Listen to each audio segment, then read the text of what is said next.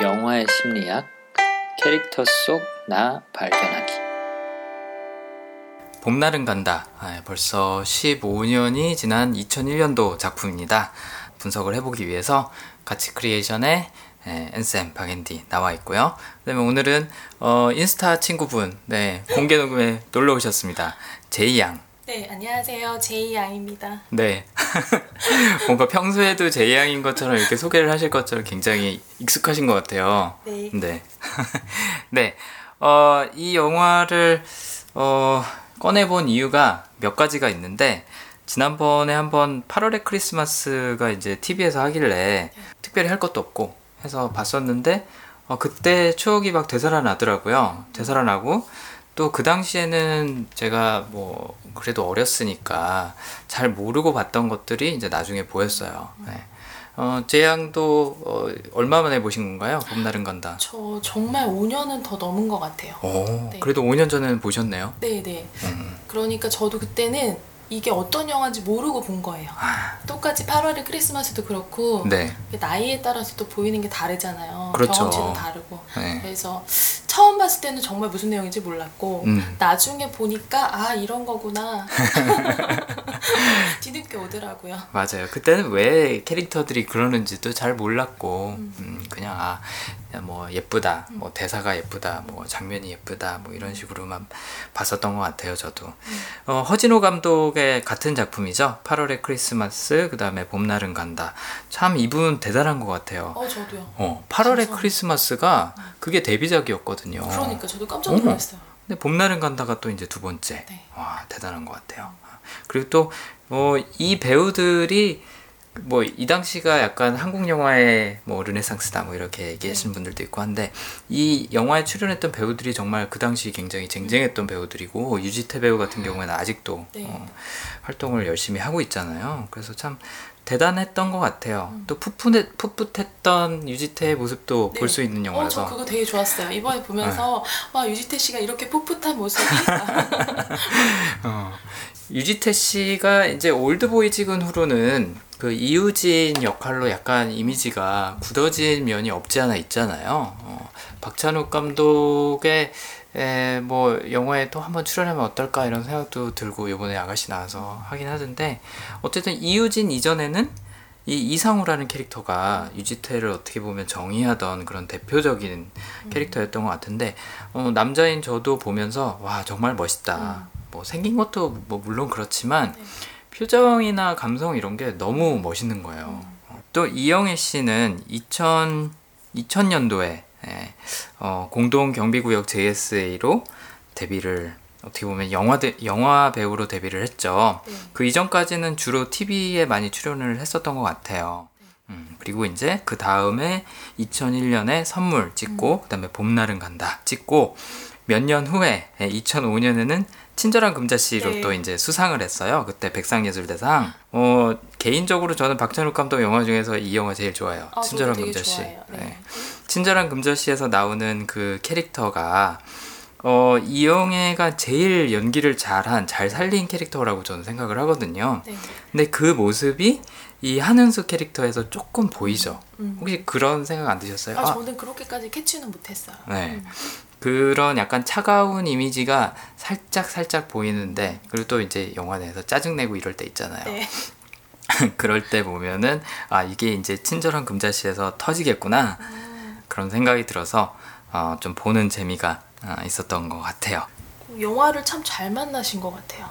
아 이영애 씨요? 네네. 아 유재 씨도 그렇고. 네네. 그쵸. 예. 이 영화들로 어떻게 보면은 연기력을 인정을 받았잖아요. 네. 예. 그 이후로 또 박찬욱 감독한테 둘 다 캐스팅이 됐네요. 생각해 보니까. 네. 한 명은 올드보이, 한 명은 그렇죠. 친절한 금자씨로. 예. JSA에서는 사실은 이영애라는 배우가 저는 사실 많이 안 보였거든요. 그쵸. 누가 해도 상관없었을 역할이라고 볼수 있죠. 맞아요. 봄날은 간다에서는 네. 와 이영애란 배우가 정말 배우구나 이렇게 맞아요. 좀 생각을 했었던 것 같아요. 이영애를 대체할 수 있었던 유일한 배우가 하나 있다면 저는 심은하 씨일 것 같아요. 아, 네. 씨. 8월의 크리스마스랑 이 친, 친절한 금자씨란다. 봄날은 간다랑 네. 캐릭터가 겹치는 부분이 좀 있는 것 같더라고요. 이따가 성향에 대해서 얘기할 때 언급하겠지만 그래서 심은하 씨가 해도 아 저 역할 잘했겠다라는 생각이 들었었어요. 90년대, 2000년대 이 당시에 나왔던 영화들이 수작이 굉장히 많은데 봄날은 간다는 그 대사로 좀 유명하잖아요. 네. 제일 유명한 대사 뭔지 아시죠? 네 네 라면 먹고 갈래? 네, 맞아요. 근데 이번에 영화 보다 보니까 네. 라면 먹고 갈래가 아니었죠. 어 저도 깜짝 놀랐어요. 네, 워낙 유명해진 대사라서 아 그런가 보다 했었는데 라면 먹을래요? 라고 물어보고 그 다음에는 조금 있다가 자고 갈래요? 라고 다시 물어보죠. 네. 그래서 라면 먹고 갈래요는 아니었습니다. 2단계로 나눠져 있는 그런 유혹이었고 네. 그런 대사들로 아직까지도 회자가 되는 그런 어떻게 보면 대단한 영화예요. 네. 그 장면들이 뭐 농담으로 쓰이는 것뿐만 아니라 워낙 예쁜 그런 장면들이 많잖아요. 네. 네.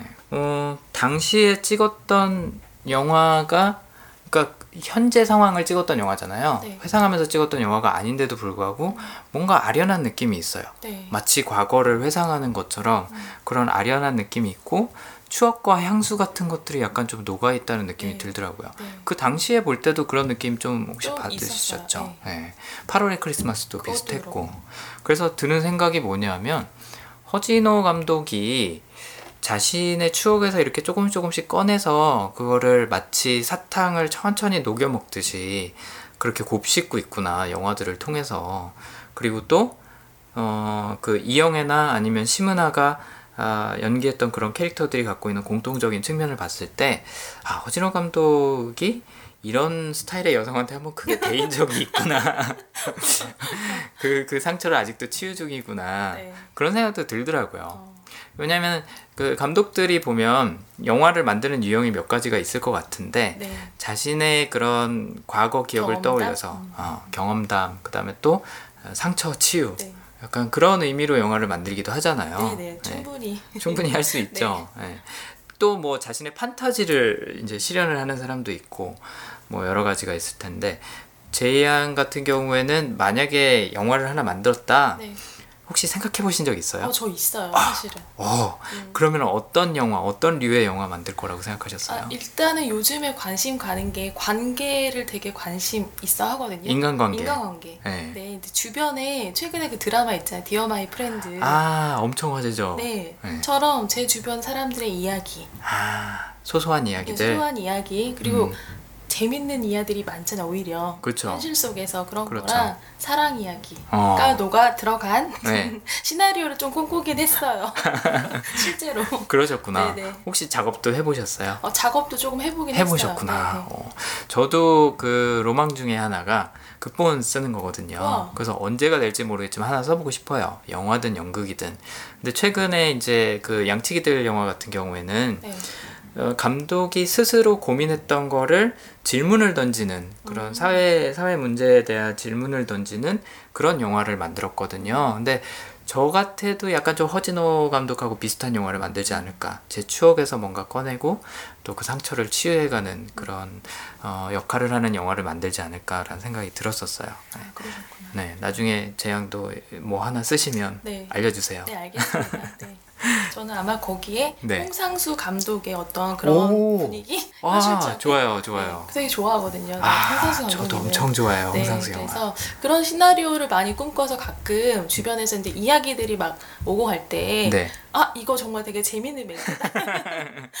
적어놔야겠다. 적어놓은 적도 있었어요. 아, 그러시구나. 그런 자연스러움이 이 보는 관객들로 하여금 굉장히 편안한 분위기를 느끼게 하고 또 공감하게 만들죠. 네. 사실 별다른 스토리가 없다고 볼 수도 있어요. 영화에서 대사가 차지하는 비중도 그렇게 많지 않고 네. 어, 그럼에도 불구하고 인물들하고 굉장히 공감하게 되잖아요. 네. 이런 영화들이. 네. 음. 봄날은 간다라는 영화가 어, 재양에게 어, 특별한 의미를 혹시 갖는 이유가 있나요? 어 있는 것 같아요. 음. 이제 저도 이제 30대니까 네. 사랑이라고 하는 걸 좀 경험을 했을 거 아니에요. 그렇죠. 그러니까 아 그래 나만 이렇게 힘들고 네. 나만 이렇게 똑같이 설레하고 네. 실수하고 했던 건 아니었구나. 아. 아, 그런 거에 대한 어떤 위로? 아. 그래서 아까 말씀드렸지만 네. 시나리오를 쓰고 싶었던 이유도 어. 어, 다들 조금 한편으로는 공감할 수 있지 않을까? 어, 그쵸. 너만 잘못된 건 아니고 너만 힘들었던 건 아니야. 공감이 바탕이 되지 않으면 사실 영화가 이런 류의 영화는 음, 굉장히 보기가 어려워질 텐데 봄날은 간다 주인공 중에 어, 두 명 중에 네. 어, 어느 분하고 공감을 하셨을까 이런 것도 좀 궁금했거든요. 그러셨구나. 저도 이번 다시 보면서 생각해봤는데 네. 두 주인공의 성향을 다 갖고 있어요. 아, 저제 약간 형도? 좀 예, 충동적인 부분도 많고요. 호기심도 많고 때로는 또 소심하기도 하고 때로는 순수하기도 하고 순진하진 않지만 이런 생각 요즘 많이 했거든요. 네. 음. 그래서 고루 가지고 있지 않나 이런 생각을 했습니다. 어떻게 보면은 어떤 사람의 과거와 현재의 모습을 둘로 나눠 놓으면 그렇게 될 수도 있겠죠. 네. 약간 순수할 때와 좀 이제 경험할 만큼 경험했을 때 그런 성숙한 모습을 딱 이렇게 두 사람으로 나눠 놓으면 여기 나오는 상우랑 은수랑 이렇게 네. 분리될 수도 있을 것 같아요. 그래서 저는 어쩌면 네. 어, 은수 성향에 가까울 수 있을 것 같아요. 오, 좀 그래요? 충동적이에요. 책임 성향이 없어요. 그렇구나. 어, 어, 책임 성향이 한 중간쯤에 있어요. 음. 저도 그렇게 강한 편은 아닌데 저는 영화 보면서 상우에 조금 더 공감을 했던 것 같아요. 어떤 부분?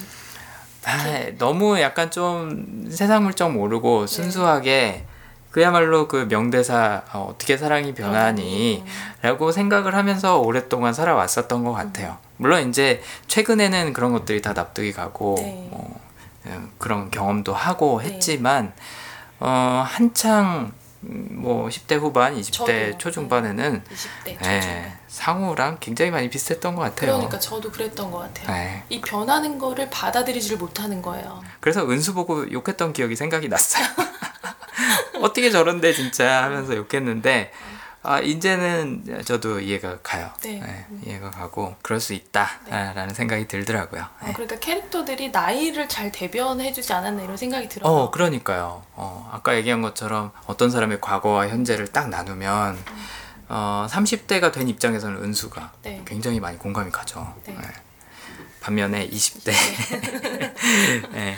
어, 들으시는 분들도 아마 뭐 비슷한 생각을 하실 거예요. 20대 분들은 상우가 좀 더 이해가 갈 수도 있고 네. 3, 40대 분들은 은수가 좀 더 이해가 갈 수도 있겠죠. 아무튼 뭐 이 캐릭터 얘기를 조금 이제 세부적으로 해보죠.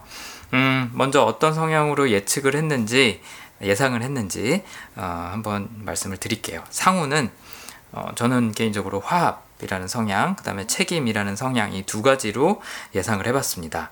화합이라는 성향은 어, 사람들하고 무난하게 예, 사이좋게 지내는 게 어, 제일 우선인 사람이라고 어떻게 보면 볼 수가 있겠죠. 그래서 뭐 할머니랑도 굉장히 잘 지내고 살갑게 또 은수도 잘 챙겨주고 웬만하면 잘 안 싸우려 그래요 은수랑 예, 싫은 소리도 잘 안 하려 그러고 어, 이런 면들이 이제 화합의 에, 대표적인 면모였다고 볼 수 있을 것 같고 또 책임 성향 같은 경우에는 자기가 한 말에 대해서는 끝까지 책임을 지고 그 다음에 책임지지 못할 일에 대해서는 말을 꺼내지 않는 부분 이런 부분이 책임 성향한테는 굉장히 공통적이거든요.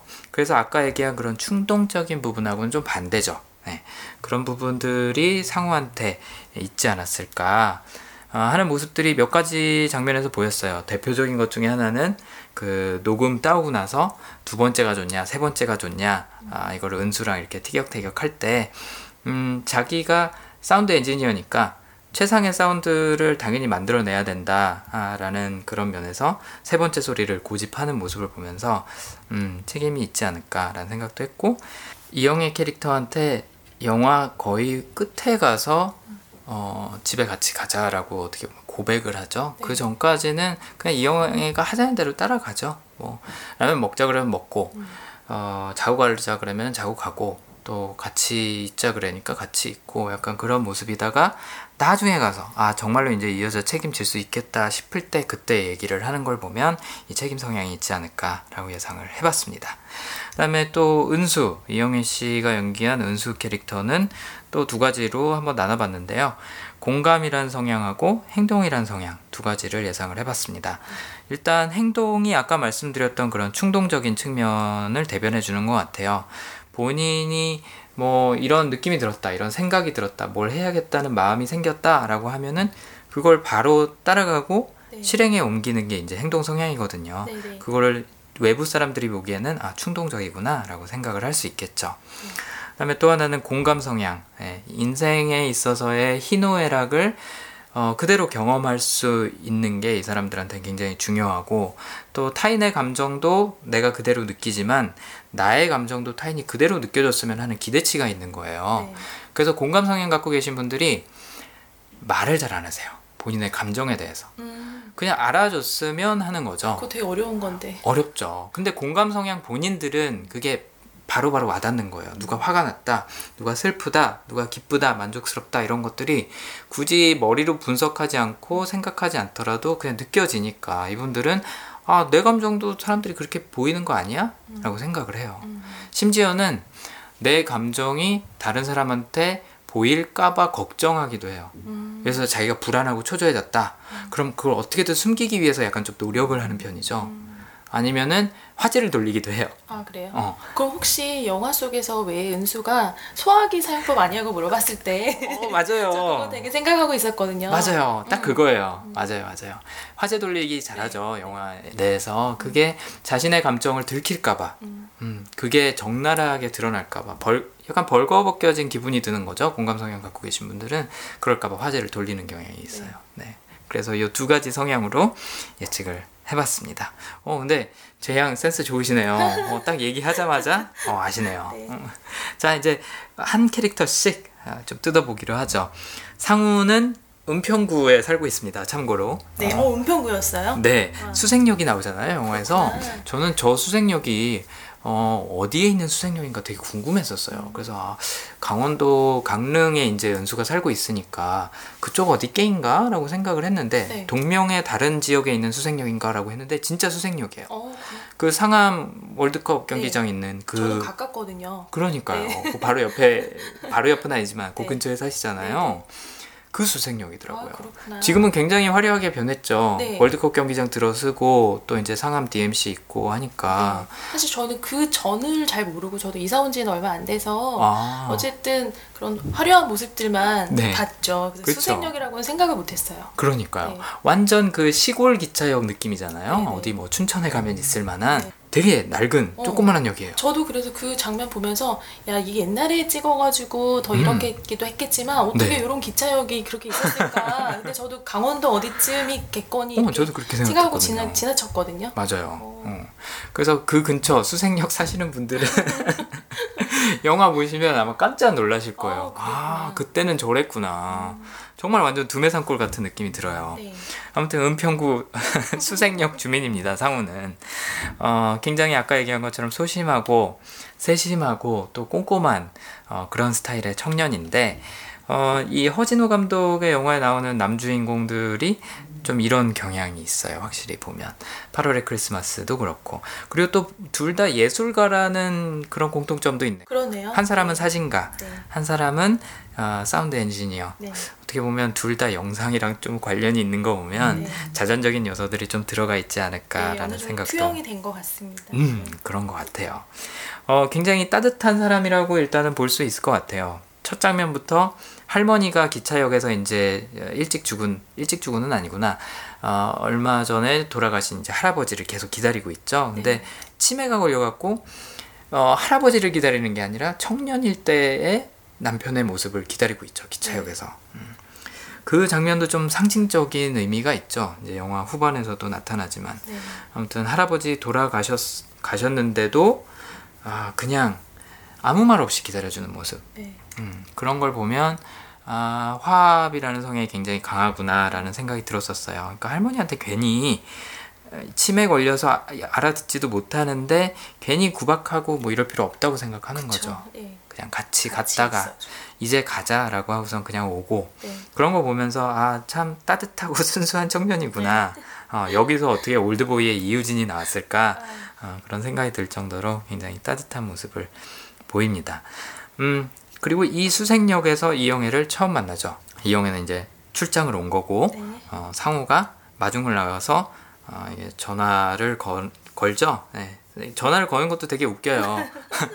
바로 옆에 있어서 그냥 이렇게 손대서 깨우면 될 텐데 굳이 전화를 걸어서 어, 또 이영애는 그걸 받고서는 또 통화를 하려고 그러죠. 옆에 있는데도 불구하고 이런 걸 보면은 사람 불편하게 하는 거 참 싫어하는구나. 네. 저 같으면 그냥 손대서 깨웠을 어, 거예요. 저도요. 음. 네.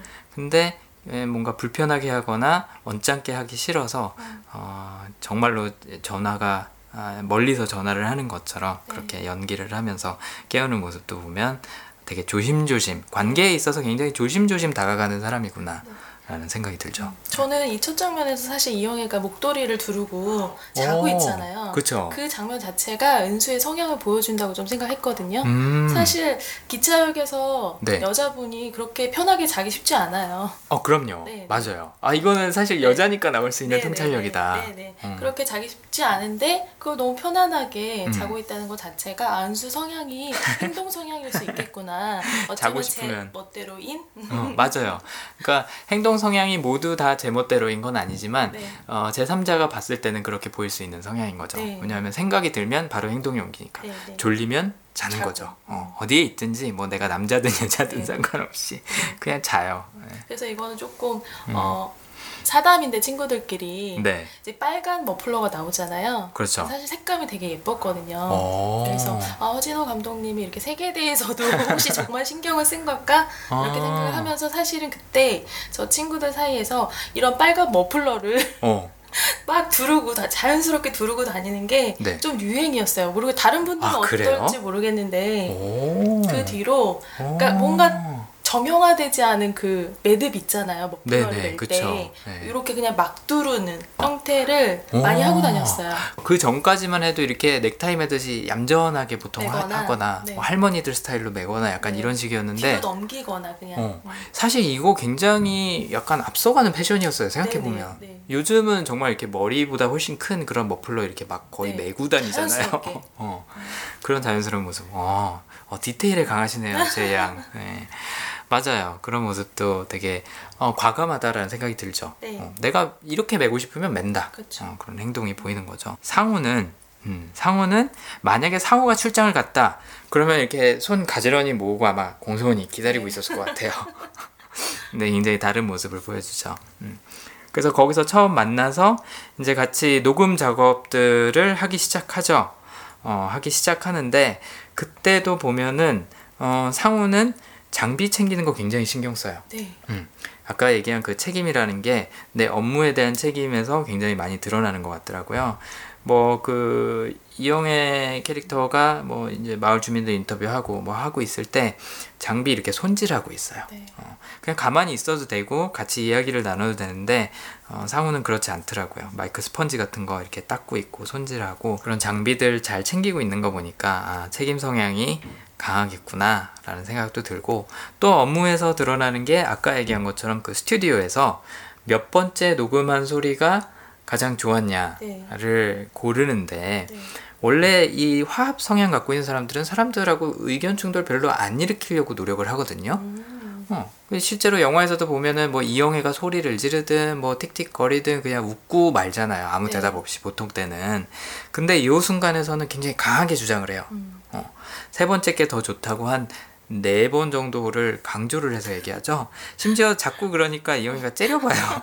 째려보는데도 하, 한숨을 쉰 다음에 어, 세 번째 소리가 더 좋아요. 네. 라고 다시 한 번 더 주장을 하죠. 그런 것들이 일에 대한 책임은 확실하게 지고 싶어 하는 그런 모습을 보여주지 않았나. 그 다음에 아까 뭐 그 사찰, 산사에서도 밤중에 혼자 나와서 이렇게 녹음을 하고 있어요. 네. 녹음을 하고 있는데 이영애가 어, 어디 갔나 하고서 이제 구경을 하러 오니까 발걸음 소리가 사운드에 들어가면 안 된다고 멈추게 하죠. 네. 평소에는 이영애한테 이래라 저래라 명령도 잘 안 해요. 네. 본인이 그냥 하겠다 그러죠. 뭐 라면 끓이라면 끓이고 네. 김치 넣어서 끓이라면 끓이고 그러는 스타일인데 어, 일할 때만큼은 음, 굉장히 확실한 그런 프로페셔널 모습을 보이죠. 또 이, 이 이영애 은수가 그런 모습에 또 반하지 않았나 그런 생각도 들더라고요. 네. 연하잖아요, 그쵸. 영화 설정상. 네. 그럼에도 별로 그렇게 어리게 안 보는 측면은 일할 때 네. 많이 나오는 것 같다는 생각이 들어요. 그렇죠. 그리고 꼭 사실은 연하가 아니어도 네. 일하는 남자의 모습은 아, 되게 그렇죠. 매력적이기 마련인데 네. 연하인데도 불구하고 음. 그런 어떤 프로페셔널 모습을 보니까 맞아요. 마음이 조금 움직였을 수도 있겠다. 원래 이런 이영애 자꾸 이영애 씨 이름이 나오는데 원래 은수 같은 스타일은 연하보다는 연상이 조금 더 어울리는 그런 네. 스타일이잖아요. 근데도 불구하고 연하인 상우가 어, 그거에 잘 맞춰줄 수 있었던 거는 이런 어, 책임 성향이 있지 않았나. 그다음에 네. 또 화합도 어떻게 보면은 그 나이 대에서 나오기 힘든 약간 좀 음, 의젓, 의젓함, 네. 음, 약간 관대한 그런 모습들이 있으니까 어, 그런 것들이 와닿지 않았을까 그런 생각이 들어요. 어, 이런 책임 성향이 관계에서는 언제 나타나냐?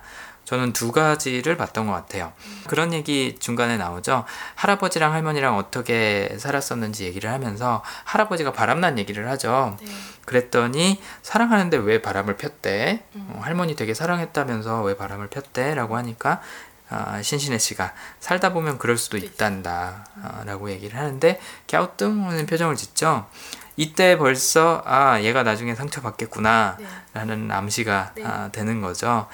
관계에 대해서 어쨌든 이렇게 책임을 지고 싶어 하는 모습, 신뢰가 굉장히 중요한 모습이 책임 성향이라고 볼 수가 있어요. 그러니까 본인이 그거를 꼭 말로 하지 않더라도 무언의 약속이 이미 된 거죠. 네. 어, 내가 누군가를 사랑한다. 이 사람에 대한 사랑이 변치 말아야겠다. 끝까지 지켜주고 옆에서 도와주고 해야겠다라는 생각. 음, 한 사람한테 마음을 한 번 주면 그거에 대해서 끝까지 책임을 지는 음, 그런 스타일이기 때문에 할아버지가 이해가 안 되고 은수도 나중에 이해가 안 되고 하는 측면들이 이제 책임이라는 성향이 관계 내에서 나타난 거라고 할 수가 있고 또 하나는 또 할머니 챙겨주는 것도 굉장히 책임감 갖고 하죠. 네, 네. 아버지도 근데 보니까 그렇더라고요. 음, 그 박이남 씨가 이제 아버지 역할을 하잖아요.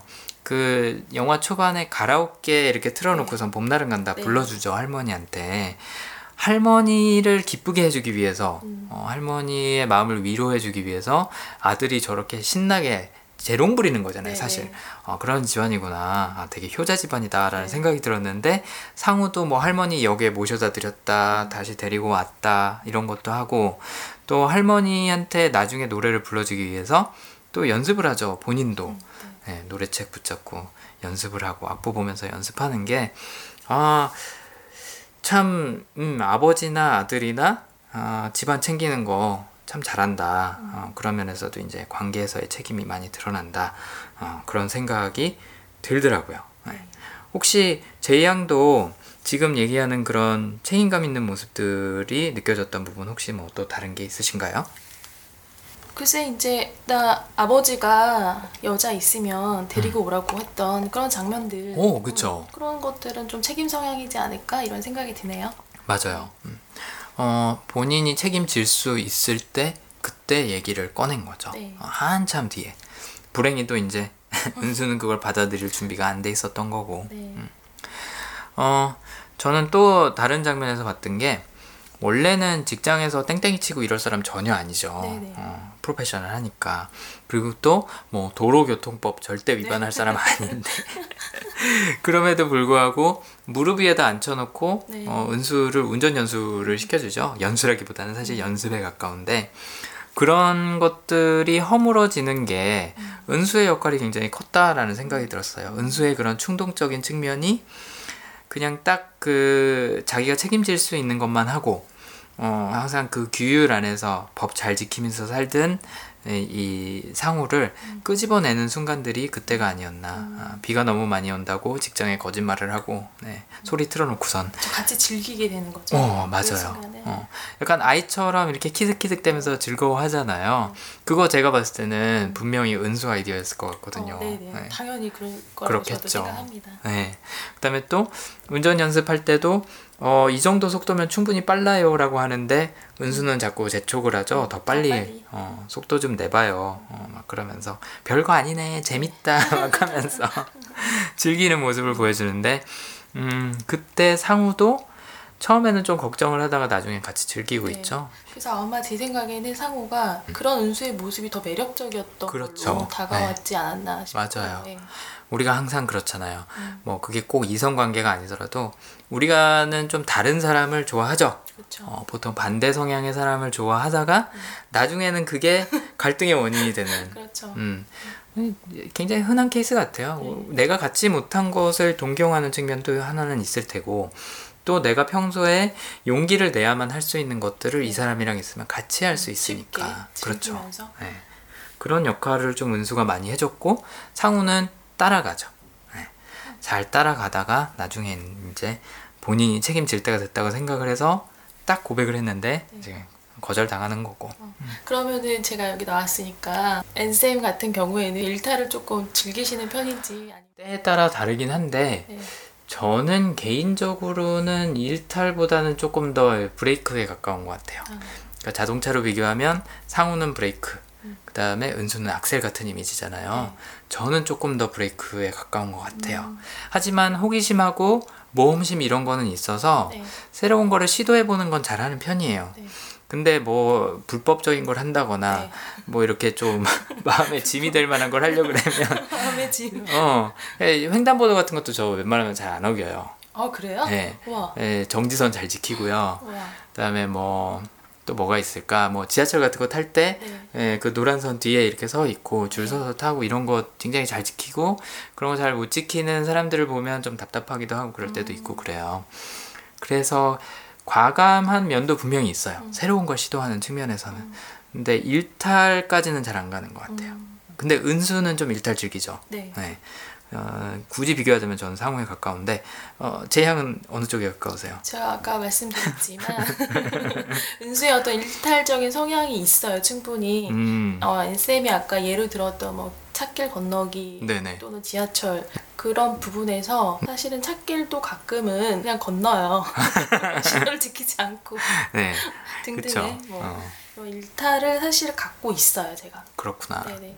저 같은 경우에는 이좀 옛날 얘기로 돌아가 보죠. 저 같은 경우에는 클럽을 네. 저희 나이 또래는 클럽이라고 아마 그때 안 불렀을 거예요. 나이트라고 나이트. 불렀죠. 네. 아, 생소하실 거예요. 아 클럽인가요? 죄송합니다. 아니 끌어들여서. 네. 저는 나이트를 고등학교 때 가봤어요. 와 일찍 가보셨다. 네, 일찍 가봤고 저는 중학교 때그 초등학교 때 키가 훌쩍 컸어요. 어. 그래서 거의 이제 중학교 이후로는 안큰 음. 키인데 일찍 크다 보니까 중학교 고등학교 때부터 이미 약간 좀 성인 티가 났었던 것 같아요. 그래서 고등학교 때 처음 나이트를 가봤었는데 어 일탈의 느낌보다는 궁금했던 것 같아요. 음. 궁금하고 또 저는 그 당시에 춤추는 걸 굉장히 좋아해서 네. 정말로 춤을 추러 갔었어요. 네. 그래서 굉장히 실망했던 기억이 있어요. 아, 어떤 부분이 실망스러웠어요? 춤을 추러 갔는데 네. 이제 부킹을 시켜주잖아요. 네네. 그럼 이제 막 대화를 하고 뭐 이렇게 해야 되는데 저는 그게 별로 재미가 없는 거예요. 음, 그래서 나가서 춤을 추고 싶은 거죠. 음, 재미 없었을 것 같아요. 네. 그 나이 또래에서. 네. 그래서 저는 어떻게 했냐면 그냥 나이트 가 있는 동안 테이블에 앉아 있던 시간은 한 10분 되고 네. 나머지 시간은 나가서 춤을 추는데 음. 놀러 온 직장인들이랑 같이 춤을 췄었어요. 어울려 갖고 학생이 고등학생이. 그래서 어 얘 뭐야 아마 싶었을 거예요. 네, 그분들이 아무튼 굉장히 재 그거는 굉장히 재밌게 놀았는데 네. 그 나이트의 목적이 그게 아니라는 걸 이제 알고 나서는 재미가 없어지더라고요. 아, 네. 그래서 대학교 때는 그래서 오히려 클럽을 한 번도 안 갔어요. 음. 성인이 돼서도 마찬가지고. 근데 사람들이 와 직장에서는 얌전하게 놀다가 약간 좀 일탈해보고 싶다, 미친 듯이 네. 놀고 싶다 할 때 보통 클럽을 가든지 뭐 이러잖아요. 네. 그런 부분이 저한테는 별로 없었던 것 같아요. 아 그러셨구나. 네. 저는 이제 클럽 같은 경우는 성인이 돼서 가봤고 음. 저도 거의 음악이 좋아서 춤을 추러 갔었지 네. 그럼 부킹이 오면 일단 불편하더라고요. 그러면 재미가 없어지는 스타일이었거든요. 저는 일탈이 사실은 네. 대학교 때 다른 친구들이 안 하는 거 하는 게 저의 일탈이었어요. 대학생답지 대학- 않은 뭐 것들, 그러니까 아는 게 참 이게 기준이 모호하긴 한데 예를 네. 들면 수업을 듣고 있다가 잔디가 너무 예쁘고 나무들이 너무 예쁘면 그냥 그 자리에서 일어나서 나가요. 그러면 이제 전체 사람들이 수업을 듣고 있다가 저를 한 번에 딱 보죠. 어, 제가 뭐 디자인을 하고 있지만 사대를 나왔기 때문에 보통은 이제 어느 정도 저희 때는 학부가 아니잖아요. 네, 그렇죠. 서로 다른 교육학과일지라도 아. 서로 얼굴 알거든요. 그쵸. 어, 그래서 어, 쟤 참 저런 독특한 아이구나라고 네. 하는 인상을 대학생 때 많이 주변에 심어줬던 것 같아요. 어. 근데 그거 말고도 어, 저 같은 경우에는 관심이 미술 분야라 네. 다른 단과대에 네. 가서 몰래 네. 청강을 미술사를 듣는 어, 이런 아. 청강도 많이 해보기도 하고 본인 수업 듣다가 나가갖고. 네네 네. 아니면 잔디밭에서 사실 많이 잤어요. 아 그러셨구나. 네. 재밌네요. 확실히 은수랑 좀 그런 면에서 것 비슷하네요. 어. 같아. 그 20대 때를 돌이켜 보니 오. 그리고 딱 보고 싶은 연극이 있으면 사실 네. 저는 지방에서 학교를 다 나왔거든요. 네. 그러니까 직장 때문에 서울에 왔는데 네. 그때도 보고 싶은 연극이 있으면 서울 올라와요. 그냥. 오. 막 당일날 이렇게 티켓 사갖고 올라오시기도 하고 그러셨어요? 네네네. 와서 이제 보고 가고 처음 만나는 사람들하고도 얘기를 막 나눠요. 그러셨구나. 어, 지금은 어떻게 그랬나 싶을 정도인데 음. 또 그런 성향이 음. 저한테는 일탈이었습니다. 그렇구나. 지금은 어떻게 보면 이제 사회화가 되셨겠죠. 네네. 사람들이 생각하기에 정상적인 범주 안에 안전한 범주 안에 있어야지 내가 살아남기가 쉽다. 이제 네. 터득했으니까 하실 텐데 어릴 때 성향이 사실은 내 진짜 성향의 경우들이 종종 있거든요. 어, 뭐 저는 어릴 때부터 뭔가를 해야 된다. 하고 싶다라 그러면 일단은 생각을 하고 계획을 세우고 준비를 하고 약간 이런 식으로 움직였던 것 같아요. 그런 거 보면 상우랑 좀 더 비슷한 거죠. 음. 어, 그 영화 내에서 라면이 되게 중요한 역할을 하죠. 은수가 자꾸 라면을 끓이라 그래요. 어, 라면 되게 먹고 싶었어요. 그러니까 이거는 라면 홍보 영화더라고요. 그 당시에 PPL 이런 거 별로 그렇게 민감하지 않았잖아요. 네. 적나라하게 나오죠. 신라면 끓이는 장면이 계속 나와요. 그래서 영화에서 그때 한번 무슨 라면 끓일까라고 이제 상호가 물어보는 장면에서 네. 아 이제 다른 라면의 이름이 나오겠구나. 우선은 뭐 너구리가 나오려나 뭐가 나오려나 기다리고 있었는데 떡라면. 그래서 약간 실망했던 기억이 있어요. 아무튼 라면을 끓이라면 굉장히 충실하게 끓이죠. 음, 그런 모습을 보면 뭐 이것 때문에 왜 나한테 이런 거 시켜? 아, 네가 끓여. 뭐 이런 얘기 한 번도 하지 않고 무, 무, 뭐라 그럴까 묵묵하게 네. 해내는 게 이 상우의 책임 성향 또 그거에 대해서 굳이 토달지 않는 게 화합 성향이라고 볼 수가 있을 것 같은데 나중에 이제 갈등이 시작되고 나서는 상우가 음식을 한번 해주죠 북엇국을 한번 끓여줘요. 어, 네. 그술 잔뜩 마시고 들어가갖고 막 우는 장면 있잖아요. 네. 울고 나서는 북엇국 그 해장국 챙겨줄 정도로 음. 굉장히 어 그냥 우리가 흔히 쓰는 표현으로는 자상한 사랑. 음, 그런 따뜻한 사람인데 이영애는 여기에다 대고 좀 놔둬 이러지 마 하면서 네. 돌아놓고선 그냥 안 먹죠. 네. 그때 화를 낼 만도 한데 이때도 화를 안 내요. 네, 네. 그냥 조용히 씩 웃고 혼자서 우걱우걱 먹죠. 그러다가 문득 화가 나요. 네. 상우도. 이 화합 성향 갖고 계신 분들이 그런 게 있어요. 그 당시에는 화를 못 내요. 네. 왜냐하면 나는 평화를 지키는 사람. 음, 나는 사람들하고 무난하게 지내는 사람이어야 된다는 그 강박이 굉장히 강하기 때문에 화를 못 냈다가 혼자 있을 때 이제 그게 북 생각해보니 어. 그때 이제 표현이 나오는 거죠. 같이 있는 자리에서는 화 잘 못 내요. 화합 성향 갖고 있는 사람들이. 그래서 그 장면에서도 아 이제 어, 라면에서 한 단계 진화한 거죠. 음식을 해주는 걸로 진화했는데 그거를 거부를 하는구나라는 생각이 들었고 또 한 번 이제 혼자 영화 보러 다녀올 때가 있죠. 상호가 마음이 답답하니까 그랬는데 그때 어, 은수가 굉장히 심한 말을 해요. 네.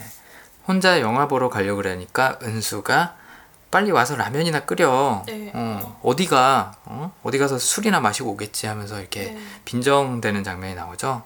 그랬더니 대사가 명대사가 또 하나 나와요. 저는 왜 이 대사가 안 떴는지 좀 의아해지더라고요. 어. 내가 라면으로 보여? 말 조심해. 되게 이제 화가 난 거 참다 못해서 그렇죠. 그러니까 사실 보통 사람 같았으면 훨씬 이전에 이게 터지고 네. 싸움이 됐을 거예요. 네, 네.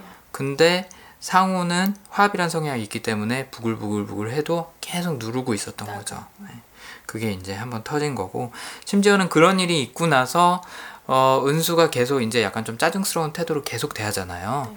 차 안에서도 뭐 일이 끝나가는데 이제 뭐 할 거냐 하는 데서 막 거의 소리를 지르는 네, 그런 장면에서도 왠지 싸울 것 같으니까 답안 해요. 네. 어, 이제 그 다음 장면에 내가 라면으로 보여라는 어, 얘기가 나오는 거죠. 그러니까 이 사람은 상우는 다툼이 있다, 아, 화가 난다, 갈등이 생겼다. 그러면 피하고 보는 거야. 네. 그래서 영화 보러 가는 거잖아요. 그렇죠. 보통 사람 같으면 너 왜 나한테 그래라고 이제. 싸우겠죠. 음. 어, 뭐 물어볼 수도 있고, 있고. 싸울 수도 있고 한데 그러지 않고 조용히 혼자서 영화 보러 다녀오겠다고 해요. 음. 그 다음에 나중에 그 열쇠로 차 긁는 장면 어, 저 빵 터졌어요, 사실은. 어느 장면에서 들으셨어요? 그 열쇠로 긁는 장면에서 네, 어, 지금 최근에 사실 Dear My Friends를 잘 보고 있어서 네. 거기에서 두 할아버지가 음. 차를 긁는 장면이 나와요. 아, 그래요? 네, 사위의 차예요. 아, 그래서 공모한 거잖아요, 둘이. 네. 이렇게 해서 어떤 저는 그 장면을 보면서 되게 위로가 됐거든요. 음, 그러니까 누군가를 위해서 내가 위로해 줄 수도 있는데 음. 차를 대신 긁어준 거예요. 사실은 두, 두 할아버지가 네, 어, 차를 긁는 걸로 어떤 해소를 하는구나. 네. 위로도 되고. 근데 여기서 또 상우가 차를 긁는 장면이 딱 나와서 사실 어제 다시 봤거든요. 음, 이런 장면이 있었나 싶었는데 아 맞아요. 네, 어제 보면서 되게 재밌었어요. 그러셨구나. 네. 최근에 봤던 거랑 또 겹쳤구나. 네네. 근데 또 긁다가 들키잖아요. 네. 들켜서 그대로 얼어 있다가 얼굴도 못 보고 그냥 도망가죠. 네. 네. 어, 그런 장면에서도 보면은 어, 갈등 회피라는 측면이 드러나는 거죠. 이. 화합이라는 성향이 네. 사람들한테 이렇게 다가가서 어, 얼굴 앞에서 대놓고 네. 어, 대놓고 얘기를 잘 못해요. 네. 어, 대놓고 얘기를 잘 못하고 이렇게 소심하게 네. 혼자서 푸는 그런 스타일인데 차 긁는 것도 그거랑 네. 비슷한 거죠. 저 친구가 실제 그랬었었거든요. 아 여자친구가 남자친구한테 아, 어, 네, 그 여자친구가 남자친구랑 헤어지고 나서 네. 그러니까 똑같아요 상원처럼 이해할 수 아. 없는 상황에서 본인이 이제 헤어졌다 생각하니 그 표현을 직접 못하고 차를 긁더라고요. 근데 보통 차를 긁으면 이렇게 조금 긁잖아요. 네. 한 바퀴를 다 두르더라고요 실제로. 우와 그래서 참 그분이 뭘 아시네요. 어, 그 차량 도색할 때 가격 계산하는 기준이 네. 판으로 계산하거든요. 어, 그래요? 네, 교통사고 혹시 안 나보셨나요? 나보긴 했는데 네. 네. 카센터에 가면 그 한 판, 두 판, 세 판 이렇게 오. 계산을 해요. 차한 바퀴 두르면 다, 다 나오는 거예요. 한 판에 보통 한 30만 원, 40만 원, 좀 잘하는 데는 50만 원 하거든요. 두 판 하면 100만 원, 어, 세판 하면 150만 원. 네. 이제 뭐 한 바퀴 두르면 한 여섯 판 나오려나? 네. 예, 그렇게 되면 이제 최소 300만 원, 아 그래서 친구가 굉장히 후련하다고 했어요 그 뒤로. 300만 원어치 데미지 하고 왔네요. 음, 쓸데없는 차량 얘기였습니다. 네. 아무튼 음, 차를 어, 열쇠로 긁다가 들키고 굉장히 쪽팔려 하면서 이제 뒤돌아서 가잖아요. 그런 모습이 이제 화합이라고 볼 수가 있어요. 예. 사람들하고 갈등을 정면으로 맞서지 못하고 뒤에서 소심하게 혹은 혼자서 이렇게 푸는 것들이 전형적인 모습이죠. 음. 참고로 이 여기서 대사는 나오진 않았지만 어, 아이 쪽팔려라는 대사가 두 번이 나와요. 어, 한? 번은 상우가 하고 한 번은 은수가 해요. 어, 상우는 그 은수 집에서 이렇게 아침에 나와서 어. 그 네. 맨션 앞에 비- 네. 그 빌라 앞에 서 있다가 막 뛰어가면서 네. 어, 한번 아 쪽팔려라고 한 번 하고요. 은수는 그 녹음한 거 아, 그러니까 라디오 방송 녹음한 게 이제 나오니까 그걸 차 안에서 같이 듣다가 네. 아 쪽팔려라고 아, 얘기하는 그러네요. 장면이 네. 있죠.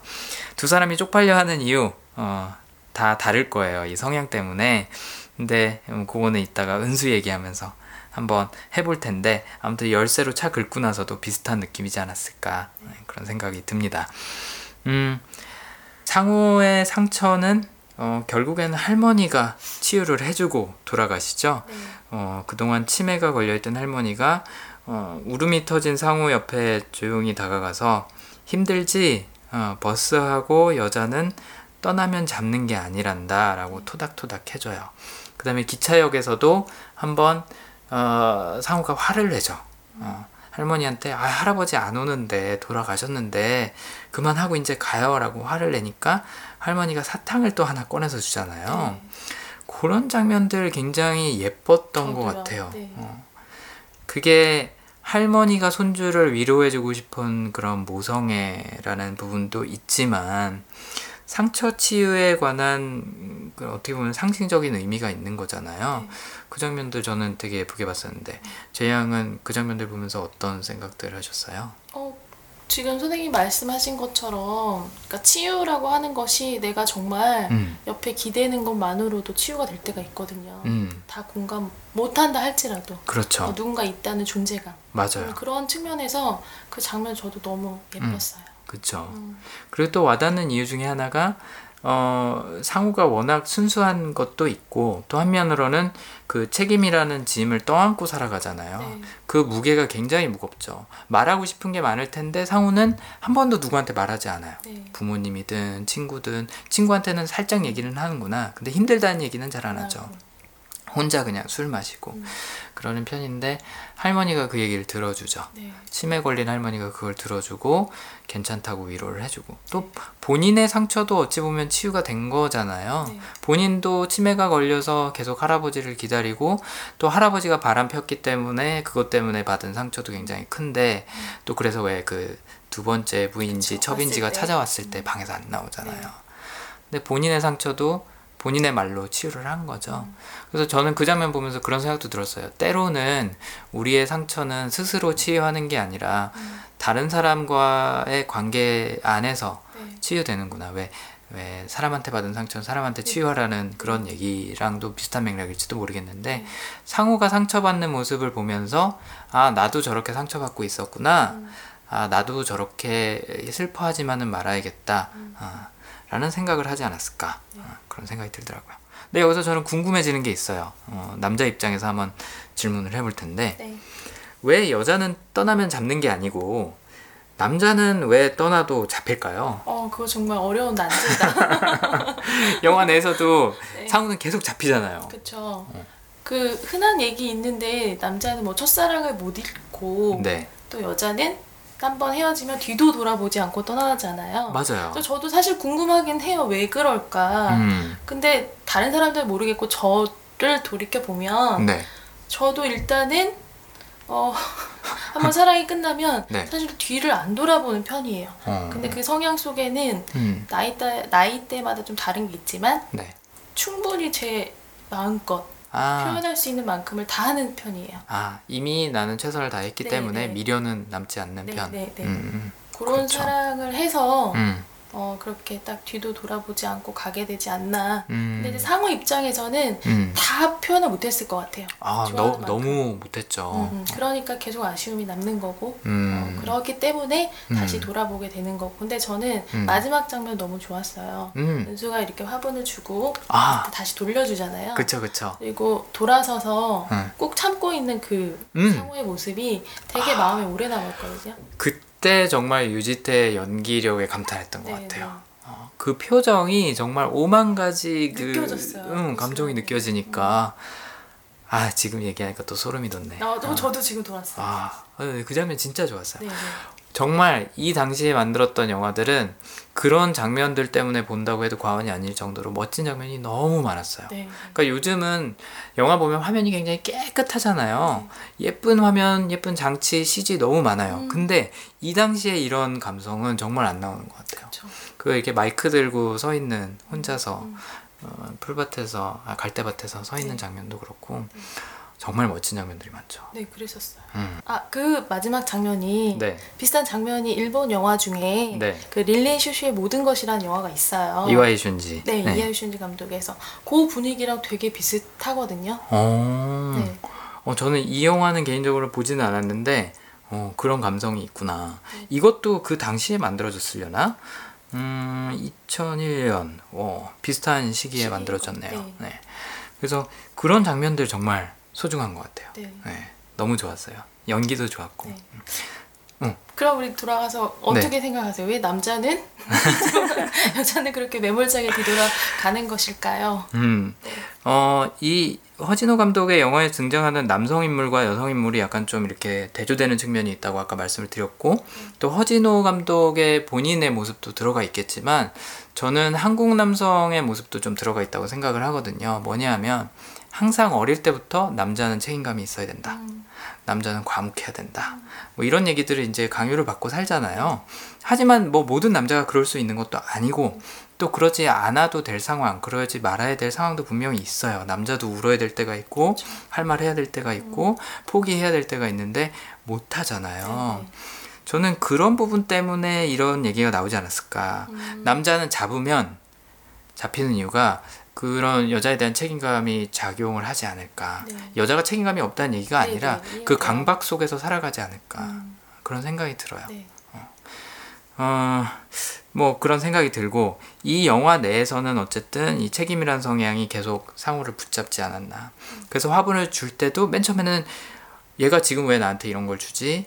그리고 또 나랑 같이 있다 갈래 라고 할 때는 왜 나, 나한테 이러지? 이러지. 어, 왜 내 팔짱을 끼고 왜 다시 이러지? 라는 생각이 굉장히 혼란스러워 하다가도 화분을 돌려주는 게 저는 굉장히 상징적인 의미라고 생각을 했어요. 어, 저도요. 네가 나한테 뭔가를 이렇게 던져준다 그래서 내가 그걸 다 받아들이지 않겠다. 그동안은 내가 책임감 때문에 그렇게 했는데 나는 이 책임은 지지 않겠다. 네. 어. 라고 다시 되돌려 주는 것 같아서 좀 능동적인 모습을 보여주죠. 네네. 책임 성향 갖고 계신 분들이 좀 수동적인 면들이 있어요. 이런 면에서 누가 나- 자기한테 부탁을 한다, 자기한테 뭔가 의무가 주어졌다, 그럼 거부를 잘 안 하는 거예요. 그리고 그 장면에서 이제 은수가 가지 못하고 다시 오잖아요. 잠깐. 아, 그래서 그렇죠. 옷을 이렇게 매만져 주고 어, 어. 아쉬운 악수 아닌 어. 악수를 하면서 가는 장면도 참 은수도 처음 놀랬구나. 어, 어. 이런 성- 성향이 아닌데 어, 그렇죠. 이렇게 나한테 다시 화분을 돌려주다니 그리고 이제 어렵게 싹 발걸음을 돌리고 그 가는 장면이 음. 끝까지 은수 다웠거든요. 맞아요. 끝까지 은수답다는 게 우리 자연스럽게 이제 넘어갈 수 있을 것 같아요. 네. 아까 얘기했던 그런 공감이나 행동하고도 연결되는 것 같아요. 아, 이 사람하고 내가 어, 지금 내 마음을 다 나누고 가야겠다. 아, 아쉬운 마음, 고마운 마음 이런 거 표현하겠다라고 선뜻 하는 거죠. 근데 이 행동 성향이 좀 음, 적으신 분들은 생각이 들었는데 그걸 행동으로 옮기는 데는 굉장한 용기나 시간이 필요한 경우가 많아요. 근데 헤어지는 마당에 이렇게 다가가서 악수할 수 있는 사람은 그렇게 많지 않을 것 같거든요. 네네. 그래서 그런 면에서 행동이라는 성향이 잘 드러났던 것 같아요. 마지막 장면에서도. 네. 그러니까 현재의 감정에 굉장히 충실한 사람이라고 볼 수가 있는 거죠. 네. 은수는. 음, 마지막까지. 음. 음, 맞아요. 그런 것 같아요. 은수 얘기를 이제 들어가 보죠. 은수는 아까 얘기한 것처럼 강원도 강릉에서 태어나고 뭐 이야기 들어보니까 4, 4대째 네. 강릉 바닷가에서 네. 살고, 살고 있는 네, 그런 집안입니다. 네, 저도 아마 그 지도 어딘가에 있었을 거예요. 어? 강릉 저- 출신이세요? 네, 저 강릉 출신이에요. 사실은 오. 태어나기를 저희들 부모님은 강릉 쪽이 아니신데 네. 예전에는 지명이요 따로 있었어요. 묵호, 아, 고지영이? 예, 묵호하고 등등. 어. 통합이 돼서 아마 강릉으로 됐을 거고요. 와, 네. 아니 이런 우연이. 지도 보면서 어 저기는 우리 집 이렇게. 아, 그러시구나. 네. 아니 안 그래도 그 이제 강릉박물관에 가서 이렇게 지도 보면서 여기는 우리 할머니 살던데 여기 우리 어머니 태어난 아니 우리 내, 내가 태어난데 뭐 저 사진 속에 우리 증조 할머니 가시네. 뭐 이런 거 보면서 야 참 잘 지어낸다 자연스럽게라고 생각을 했는데 어 정말 그 지도 안에서 태어나신 분이 오셨네요. 네. 와 신기하다. 혹시 그 풍경도 그러면 좀 익으세요? 아, 그러지는 않아요. 아, 너무 어릴 때라? 네, 네. 아, 그러시구나. 재밌네요. 은수랑 성향도 비슷하고, 네, 실제로 지역도 비슷하신, 네, 제이 양. 은수랑 상우랑 공통점이 하나 있다면, 말로는 감정 표현을 잘 못하는 스타일이라는 거. 음. 상우도 화합이 있기 때문에 책임이 있기 때문에 자기 감정을 쉽게 드러나지 않는 스타일인데 은수는 감정을 몸으로는 표현을 잘하지만 네. 제스처로는 표현을 잘하지만 말로는 한 번도 설명하는 적이 없어요. 네. 나너 좋아해 사랑해 뭐 이런 말 한 번도 안 나오잖아요. 그렇죠. 그러네요. 라면 먹을래 자고 갈래가 고백이었어요. 그 다음에 짐 싸놓고 그냥 엎드려 있는 게 그게 또 이제 나가라는 신호였고. 어, 뭐 내가 시- 너 싫어 뭐 사랑이 식었어 뭐 이런 얘기 전혀 안 해요. 그런 게 공감 성향이 있는 사람들이 네. 갖고 있는 특징 중에 하나인데 그냥 내 감정을 알아줬으면. 알아줘라. 어, 저 되게 나쁘다. 갑자기 그렇게 정리해서 말씀해 주시니까 네. 그럼 만약에 내가 못 알아듣고 어. 그냥 있으면 네. 공감 성향 가진 사람은 계속 싫은 거야. 그렇죠. 그래서 그래서 은수가 계속 그 상대방은 너무 힘든 거야. 그렇죠. 네. 너무 나쁘다. 한 번 정도 설명해 주지. 그래서 뭐 모든 여성분들이 공감 성향이 강한 건 아니지만 저는 그 이제 심리학을 배우면서 얻은 것 중에 하나가 남자 여자 그래서 성향 성향이 이렇게 딱 분리돼 있지는 않더라고요. 네. 네. 그렇긴 하지만 어, 남성들이 흔히 여성들에 대해서 어, 좀 불편해하는 것 중에 하나가 어려워하는 것 중에 하나가 말을 안 해줬는데 내 자기 마음을 알아주길 바란다. 어, 그 저는 여자인데 사실 저 어려워요. 어, 저는 얘기해 주기를 바라는 스타일이거든요. 그렇죠. 네, 네. 그러니까요. 근데 이런 부분을 이제 실제로 만나서 얘기를 들어보면 다 섞여 있더라고요. 음. 남자 여자 할 거 없이. 근데 사람들이 흔히 이제 여자와 남자의 어려운 관계가 그런 거다라고 얘기를 하는 게 네. 이런 부분인 거죠. 네. 그래서 은수도 감정 표현 참 안 하고 어 둘러 둘러 얘기를 하죠. 아까 말씀하신 것처럼 그 소화기 장면. 네. 네. 소화기 사용법을 커피를 마시면서 왜 외우고 있고 보고 있을까 하는데 그때 서로 약간 좀 호감이 생기기 시작하던 시기였잖아요. 처음 만나고 나서 그때 자기 마음이 드러날까봐 아, 그거를 직접적으로 표현하기는 싫어서 어, 그런 별로 그렇게 쓸데없는 대화를 나누죠. 화제 전환을 한 거예요. 네.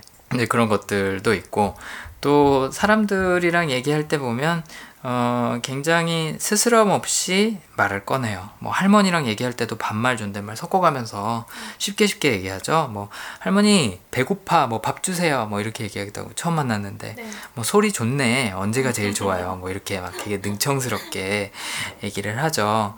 그다음에 뭐 어, 이 상우한테도 라면 먹을래요? 자고 갈래요? 이렇게 생각이 들 때마다, 마음이 생길 때마다 바로바로 이렇게 얘기를 하는 걸 보면, 아, 굉장히 행동이 강하구나. 첫째로는. 네. 그 다음에 공감이 있기 때문에 둘러서 얘기하는구나. 라는 생각이 들더라고요.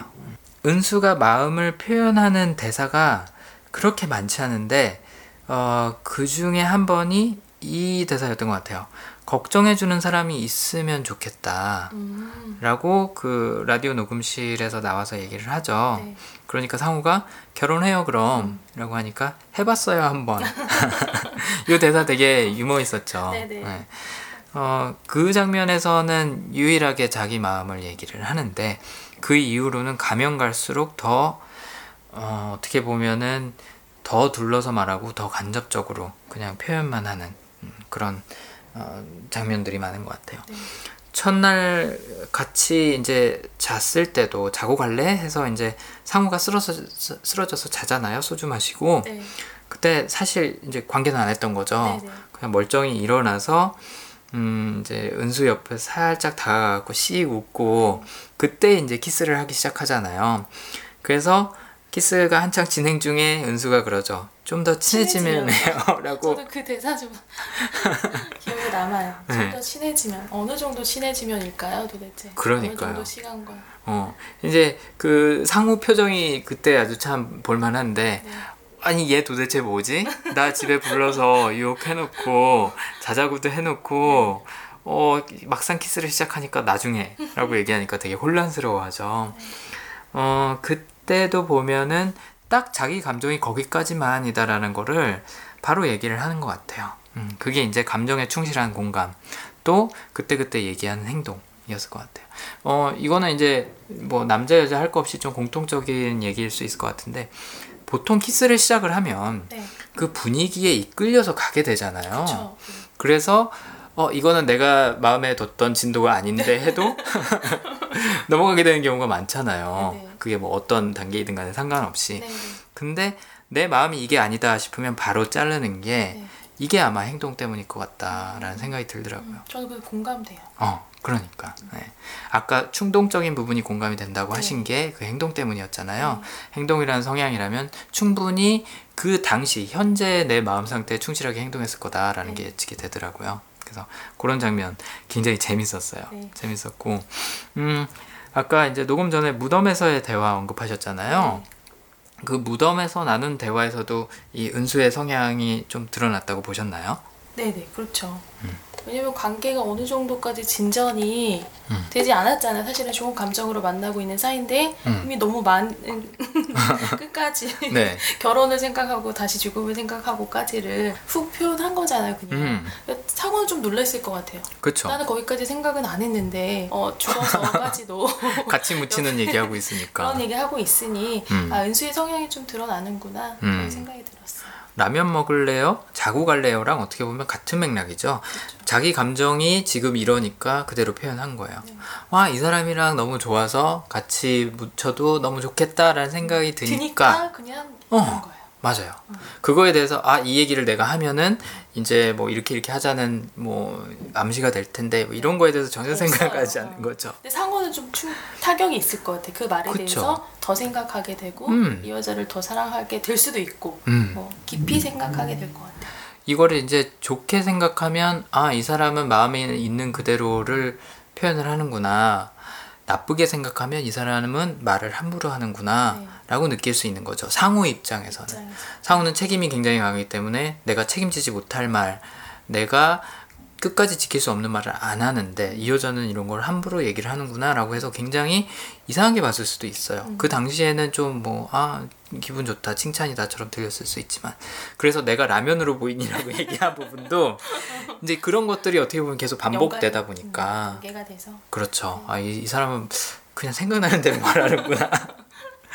라는 이제 어떻게 보면 울컥 아, 반항을 한 번 한 거죠. 네. 얘기를 들으니 라면으로 보여라는 대사가 더 음. 강하게 와닿네요. 음. 어, 쉽게 생각하는구나라는 그동안에 쌓였던 감정이 이제 폭발을 했다고 볼 수도 있는 거죠. 그 사귀는 사람 있으면 데리고 오라는 아버지 이야기를 나중에 얘기를 하면서 고백을 하죠. 네. 그러니까 여기서 아까도 말씀드렸듯이 둘 다 자기 마음 얘기 참 얘기 못해요. 그냥 나 너 좋아. 뭐 같이 뭐 살았으면 좋겠어. 결혼을 하자. 네. 뭐 사랑해. 뭐 이런 얘기 없이 네. 아빠가 사랑하는 사람 데리고 오래. 네. 그러면서 뭐 김치 얘기를 먼저 네. 시작을 한 다음에 그 얘기를 네. 하잖아요. 그 시대가 그랬던가요? 아니면 허진호 감독님께서의 주변 상황이나 음. 본인의 성향이나 봤을 때 그 시대가 네. 그렇게 직접적으로 말하기보다는 둘러서 얘기하는 시대가 아니었나 그랬을 수도 있죠. 음. 요즘엔 좀 아닌 것 같아요. 요즘에는 좋으면 좋다고 다들 그렇죠. 직접적으로 표현을 많이 하잖아요. 요즘은 그리고 또 꼭 남자가 고백해야 된다라는 공식도 많이 무너졌죠. 네. 네. 이제는 뭐 좋아하는 사람이 음, 뭐 먼저 얘기해도 상관없다라는 건데 뭐 세- 당시의 시대적인 상황도 있었을 것 같고 또 허진호 감독이 만드는 남주인공들이 이런 것 같아요. 네, 네. 한석규도 뭐 거의 새색시 수준으로 수줍잖아요. 8월의 새색시. 크리스마스에서 예, 여기서도 마찬가지죠. 김치 얘기 꺼내서 그 다음에 데리고 오래. 그러니까 이제 정색을 하면서 은수가 어, 나 김치 못 담고 처음에는 어, 내가 김치도 못 담글 것 같아 그러다가 음, 본심이 좀 나오는 거죠. 그때 본심이 나온 거죠. 맞아요. 음. 나 거기까지는 마음 없어. 네. 계획도 없고 생각도 없어. 그냥 내 현재 감정에 충실하게 얘기한 것 뿐이야. 라고 딱 선을 그어버리죠. 음. 어, 영화 내에서 또 재밌는 캐릭터가 선글라스 낀 남자. 네, 이름은 모르는 선글라스 낀 남자. 굉장히 코믹한 캐릭터로 나와요.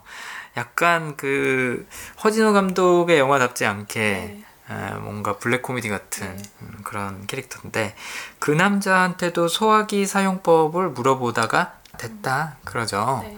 그것도 화제 전환. 네. 자기가 좋아하는 마음이 있다는 거를 둘러서 숨기려고 이제 어떻게 보면 간접적으로 표현이 된 건데 그런 장면에서도 보면 음, 이런 공감이라는 성향 때문에 바로 직접적으로 얘기 안 하는구나 네. 아, 그런 생각이 들더라고요.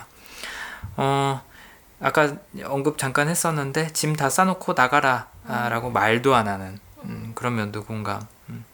그러니까 넌 말로 해야만 알아듣니 라는 면에서 답답하다는 감정이 굉장히 컸던 것 같아요 은수한테는. 그 차 안에서 화낼 때도 아 답답해 하고 화내잖아요. 음. 그런 것도 있고 또 상우한테 전화하지 말라고 한 번 얘기를 했는데 전화하니까 어, 또 화를 내는 장면에서도 그냥 사실 솔직하게 얘기하려면 난 지금 다른 사람이 마음에 있어 아니면 너랑은 관계를 지속하고 싶지 않아 라고 얘기를 했어도 되는데 또 괜히 엄한 화를 내죠. 네. 괜히 상우가 죄책감을 갖게 만들어요. 이러지 않기로 했는데 왜 자꾸 이래? 음. 책임 성향을 갖고 있는 상우로서는 굉장히 부담이 되는 표현이었을 것 같아요. 것 같아요. 약속을 했는데 왜 그거 안 지켜? 그러니 다 본인의 책임인 것 마냥. 어, 그쵸. 어, 내가 잘못했구나. 잘못했구나. 책임 성향 갖고 있는 사람들한테 죄책감은 굉장히 괴롭거든요. 음. 어, 은수가 느끼는 죄책감하고는 차원이 다를 거예요. 그래서 그 영화 내에서도 보면, 어, 그, 전화하지 않기로 했는데 왜 자꾸 이래? 라고 쏘아 붙이니까 대답을 했는지 안 했는지는 모르겠지만 바로 끊어요, 상우가. 음. 보통의 대화였으면 아 뭐 이렇게까지 화내 하면서 이렇게 싸울 수도 있어요 그 장면에서도 근데 상우는 또 곧바로 수긍을 하고서는 끊어버리죠 그게 이제 싸우고 싶지 않다 음. 갈등 일으키고 싶지 않다라는 화합 또 어, 내가 한 약속은 맞으니까 책임 음. 이게 또 발동을 하는 것 같아요 술 먹은 와중에도 그런 게 어떻게 네. 보면 기억이 났나 봐요 음. 뭐 이런 측면에서 보면 상우랑 은수는 거의 상극이라고. 볼 수 있는 네. 그런 스타일인 것 같아요. 만약에 둘이 사귀어서 더 싸운다라고 하면 그런 거 있잖아요. 흔히 네. 여자들이 내가 뭐 때문에 화나는지 모르겠어? 그러면 이제 남자는 미안해. 어. 미안한 게 뭔데? 어, 우리 인터넷에서 많이 볼 수 있는 네, 가지 않을까 맞아요. 그래서 처음에 헤어지자 그럴 때도 어, 상우는 내가 더 잘할게라 그러잖아요. 그렇죠. 자기 잘못인 줄 아는 거예요. 네, 마음이 아프다. 맞아. 그게 이제 책임이었던 것 같아요. 어, 저도 옛날에 좀 그랬던 것 같아요. 아까 제 20대가 생각이 났다고 했던 부분이 사람의 마음이 돌아서면 네.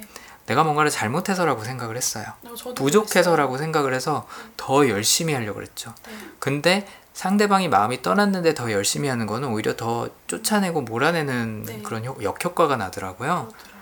그 당시에는 몰랐어요. 저도요. 이해가 안 되고 상우처럼 왜 그러지? 음, 어제까지 나 너무 이쁘고 사랑하다라고 어. 했던 그 사람이 맞아요. 오늘은 아니라고 하니까 도저히 잘 용납이 안 되는 거예요. 그렇죠. 어, 답답하고 왜 그런지 모르겠고 음. 어, 그래서 아니야 내가 더 잘할게 어. 잘못한 게 없어 나는 맞아, 잘했어. 뭔가 내가 더 잘해야 돼 그럼 이 음. 관계가 회복돼다고 그때 20대 때는 저도 생각했던 것 같아요 맞아요. 음. 만약에 은수한테 공감이란 성향이 좀 약했고 좀 더 표현을 많이 하는 스타일이었으면 잘 설명을 해주고 마음 안 다치게 이렇게 해줄 수도 있었을 텐데 그냥 같이 답답해 하다가 관계가 그냥 끝나버렸죠. 나빠요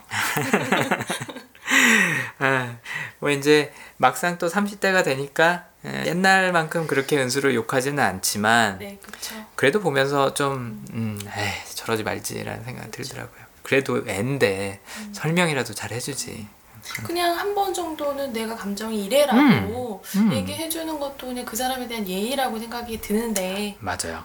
굉장히 어떻게 보면 이기적인 거죠 그렇죠. 아, 은수도 이제 뭐 굳이 은수의 변명을 해주자면 은수도 본인이 힘든 상황에서 이제 헤쳐나오고 있는 중이었고 방황하는 모습을 좀 보이죠. 그 선글라스 낀 남자한테 에, 어떻게 보면 의지를 하는 것도 음, 당시 힘든 상황에서 일탈을 해서 그걸로 어떻게 보면 내 주의를 분산시키고 내 힘든 감정들을 잊어버렸으면 좋겠다라는 그런 측면도 있을 것 같아요. 공감 성향 갖고 계신 분들이 감정이라는 거를 정말로 그냥 감정으로 네. 취급을 해요. 음. 논리적으로 별로 취급을 안 하세요. 그래서 이런 감정이 들기 때문에 난 이렇게 해결해야지라기보다는 내가 슬프면 기쁜 거를 찾아요. 음. 그래서 그걸 하는 편이죠. 그래서 잊으려고.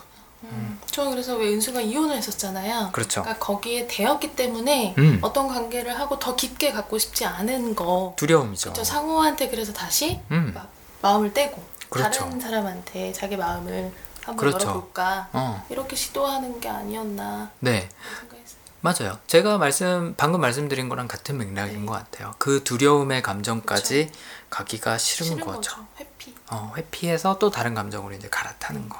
네. 소화기 대화하는 것처럼 화재 전환처럼 감정도 그냥 전환을 해버리는 거가 아닐까 그런 생각이 들어요. 어, 나중엔 이제 자기가 또 차를 사죠. 차를 사서 그동안은 약간 좀, 음, 상우한테 어, 기대고 의지하고 이런 편이었는데 그 선글라스 낀 남자랑 만날 때는 어, 감정적으로는 의지하지만 조금은 독립적으로 행동하는 모습들이 보이지 않았나 저는 그런 힌트도 네. 어, 한번 추측을 해봤어요. 맨 처음에는 아 저 선글라스 낀 남자가 이영애한테 차를 사줬나? 음. 왜냐하면 그게 마티즈였던 네. 걸로 기억을 하는데 어. 뭐 그렇게 부담이 안 되잖아요 네, 일단 네, 그래서 하나 정도는 사줄 수 있겠다 네. 남들이 사주는 차 중에는 어, 이런 경차도 포함이 돼 있지 않을까 네. 네, 그런 생각을 했었는데 그 호텔인가 리조트인가에서 그 남자 차를 이렇게 한번 보잖아요 네. 보니까 그 당시 그랜저 XG였던 것 네. 같아요 그 당시에 그랜저 몰고 다니면 네. 어, 잘 사는 집이었겠죠 네. 아, 아무튼 그래서 뭐 혹시 사준 건가라고 생각을 했는데 어, 좀 생각을 해보니까 아마 은수가 조금씩 독립하기 시작하지 않았나. 음. 그 전까지는 다른 사람에 의지하고 다른 감정에 갈아타고 하면서 회피를 하다가 네. 조금씩 독립적으로 살게 되지 않았나. 네. 아, 그런 생각이 들더라고요. 차를 보면서. 차를 보면서. 아, 뭐좀 너무 많이 읽은 걸 수도 있어요. 네, 네. 네, 그렇지만 중요한 건 어쨌든 은수가 의존하, 의존적인 그런 상태에서 독립적인 상태로 조금씩 변해가는 과정은 네, 분명히 있는 것 같더라고요. 음. 어, 은수의 이런 공감과 행동이라는 게 본인이 힘들었을 때는 굉장히 충동적이고 뭐 그렇게 막 차 운전할 때도 발- 빨리 달려라고 하는 것도 그런 일탈 중에 하나잖아요. 네. 그런 충동적이고 일탈하고 의존적이고 감정적인 모습, 감성적인 모습을 많이 보이다가 이제 영화가 끝날 때쯤 돼서는 굉장히 성숙한 모습으로 그 성향을 나타내는 것 같아요. 그게 아까 이제 재양이 언급하셨던 화분 주고받는 장면. 네.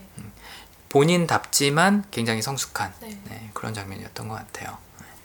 그래서 은수와 상우의 성향, 네, 이렇게 한번 분석을 해봤고, 음, 봄날은 간다라는 이 영화도 영화지만 그 주제곡 네. 김윤아 씨가 불렀던 주제곡도 당시에 굉장히 유행을 했었고 아직도 사람들이 좋아하는 네. 그런 김윤아의 노래잖아요. 네. 그다음에 원곡도 굉장히 이제 유명한 노래로 알고 있는데 네. 이 스토리를 하나 말씀을 드릴까 싶어요.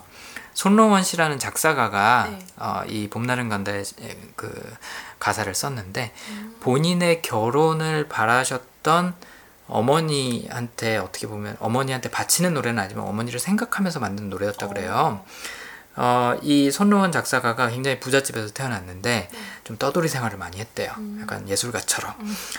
그랬는데 에, 이제 어머니는 본인의 결혼을 보지 못하고 돌아가신 거죠. 그래서 그 어머니를 생각하면서 쓴 노래였다 그래요. 아 그렇구나. 그래서 어떻게 보면 영화의 상우랑 네. 조금 겹친 거죠. 음. 영화 내에서도 상우한테 계속 가족들이 그러잖아요. 할머니 돌아가시면 결혼해라, 네. 결혼해라. 그러는데 안 하죠. 음. 그래서 그런 스토리적인 측면도 이 노래 안에 섞여 있었다는 거. 어, 그런 것도 이제. 다시 가사를 음미해보고 싶네요. 네. 봄날은 간다 원곡도 그렇고 김윤아 씨의 곡도 그렇고 가사를 음미하신 후에 영화를 또 다시 한번 보면 이런저런 것들이 보일 것 같습니다. 네. 네. 어, 뭐 이 정도로 분석하면은 꽤 자세하게 뜯어본 것 같아요. 네.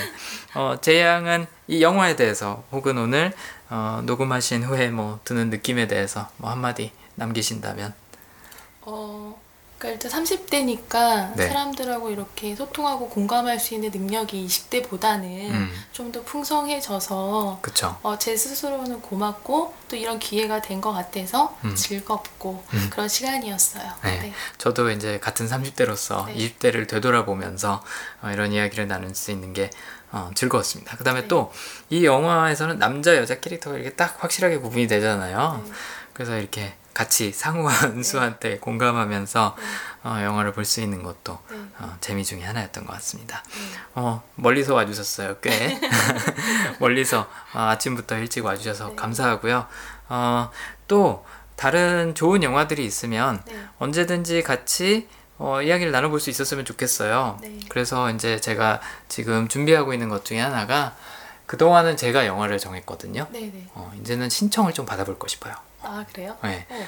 그래서 이제 봄날은 같은 경우 봄날은 간다 같은 경우에는 많은 분들이 좋아하시고 네. 또 마침 제이 양도 굉장히 좋아하시는 영화라서 같이 하게 됐는데 네. 어, 분석해 보면 좋은 영화가 있겠다. 아니면 음. 다시 한번 어, 이렇게 곱씹어 보고 싶은 음미하고 싶은 영화가 있다라고 하면 신청을 받아볼까 싶어요. 어 좋은 것 같아요. 괜찮은 것 같아요. 네. 네. 네. 아, 좋습니다. 그런 영화를 한번 좀 많이 살펴보면 좋을 것 같아요. 신작도 재밌지만 네. 이미 나온 영화 중에 좋은 게 너무 많잖아요. 그러니까 너무 많아서 어. 그때는 이런 의미로 못 어, 음, 받아들이고 그쵸. 이제 또 지나고 보니까 다른 의미로 오니까 맞아요. 공감해보는 것도 되게 좋을 것 같아요. 맞아요. 러브레터에서도 보면 그 주인공이 굉장히 옛날엔 얄미웠었거든요. 아. 쟤는 멀쩡히 옆에 남자친구 두고 왜 네, 옛 네. 여인, 옛 인연을 잊지 못해갖고 네, 저럴까 네, 네. 이런 생각도 많이 하고 있었는데 30대 되니까 좀 이제 이해가 되더라고요. 네, 네. 음. 아무튼 그런 것처럼 옛날 영화들 한번 이제 시대가 바뀌고 또 나 스스로도 나이가 먹고 해서 되돌아보는 재미도 꽤 쏠쏠한 것 같아서 네. 앞으로도 뭐 그동안도 계속 옛날 영화는 분석을 해왔지만 이제는 좀 어, 여러분들이 좋아하는 영화도 신청을 받아볼까 합니다. 오늘 와주셔서 어, 옛날 영화 저랑 같이 이야기 나눌 수 있어서 너무 즐거웠고요. 다음에도 또 뵐 수 있는 기회 있었으면 좋겠습니다. 네, 저도 즐거웠습니다. 네, 오늘 그런 방송 여기서 마치고 또 좋은 영화로 찾아뵙도록 하겠습니다. 감사합니다.